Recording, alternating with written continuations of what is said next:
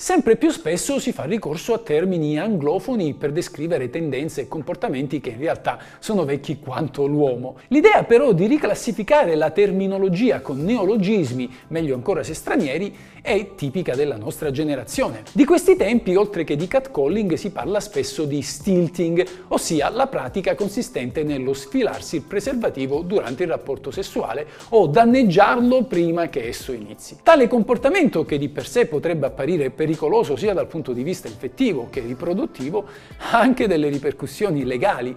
Non a torto in molti si chiedono se togliersi il preservativo è reato. Vediamo allora cosa dice la legge italiana al riguardo. Come sempre, prima di andare avanti, vi invito a iscrivervi al canale e a azionare la campanella degli avvisi, ma ora sigla!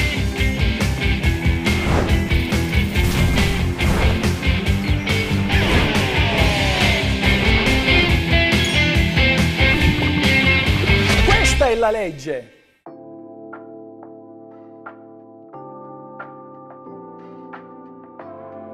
Come anticipato, per stilting si intende il comportamento di chi toglie o danneggia il preservativo durante il rapporto sessuale senza che il o la partner abbia dato il proprio consenso a praticare sesso non protetto. Questo comportamento può essere compiuto tanto dall'uomo quanto dalla donna. Chi mai può avere interesse a eliminare la protezione costituita dal profilattico? Beh, sicuramente chi può nutrire maggior piacere all'atto fisico senza l'interferenza del lattice, ma potrebbe anche essere il caso di chi voglia raggiungere l'obiettivo di una gravidanza che invece il partner non condivide. Si pensi magari alla donna che voglia a tutti i costi un figlio mentre il compagno non ha alcuna intenzione di diventare padre. Ed allora in tale ipotesi quale miglior modo di danneggiare di nascosto il profilattico facendo sì che possa esservi una fuoriuscita del liquido seminale? Ebbene, lo stilting consiste proprio in una di queste due pratiche.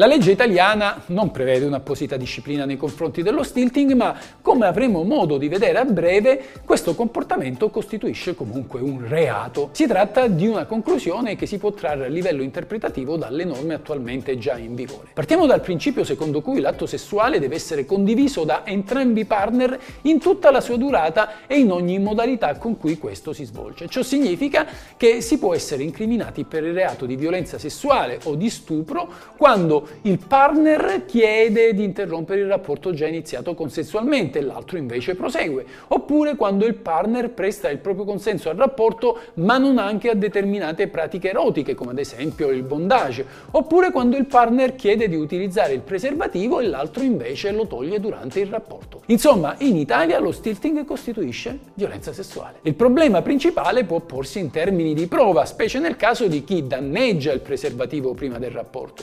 In tali ipotesi infatti bisognerebbe dimostrare che il danneggiamento del profilattico sia stato determinato dal partner con dolo, sia con malafede e non magari da un difetto di fabbricazione o da un uso improprio. Si tratta, come è facile intuire, di un compito estremamente difficile se non impossibile. Peraltro il sospetto non basta raggiungere un'incriminazione penale, è necessario che non vi sia alcun ragionevole dubbio sull'altrui colpevolezza. Più semplice invece è dimostrare la condotta di chi si sfila il preservativo preservativo durante il rapporto, quella dell'uomo. Per questa infatti basta la dichiarazione della vittima che nel processo penale fa prova a differenza di quella del reo. In buona sostanza avete capito amici miei, per la donna è molto più difficile l'incriminazione ma per l'uomo molto più facile.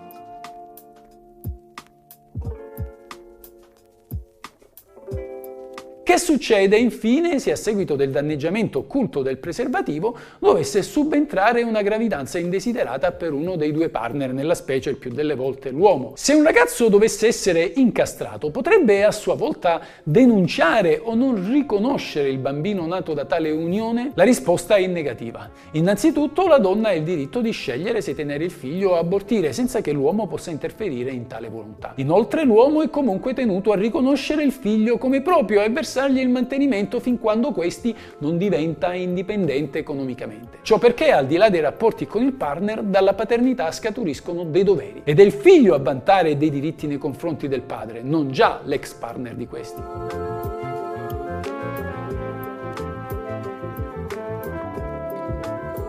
Se in una comune banca dati di sentenze della giurisprudenza si inseriscono le parole preservativo e violenza sessuale, usciranno fuori una serie di sentenze che affermano il seguente principio. Il fatto che la donna abbia chiesto all'uomo di indossare il preservativo non esclude che lei possa comunque denunciarlo per violenza sessuale se risulta che non ha voluto il rapporto. Ciò perché anche la donna violentata nella sua libertà sessuale può cercare di evitare ulteriori danni o pericoli connessi alla possibilità di gravidanze indesiderate o di malattie trasmissibili per via genitale. Insomma, la richiesta di indossare il preservativo è rivolta a contenere i danni conseguenti all'abuso, ma non è un automatico consenso al rapporto sessuale. Quindi se la donna vi dice mettiti il preservativo, non è detto che l'indomani non vi denunci per violenza sessuale, perché questa è la legge.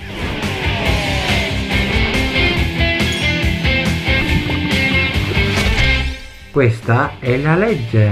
Questa è la legge. Ciao amici, se vi interessa sapere cosa dice la legge, come va interpretata, cosa si può fare e cosa non si può fare, il tutto in un linguaggio semplice ed accessibile a tutti, iscrivetevi al mio canale. Questa è la vera legge.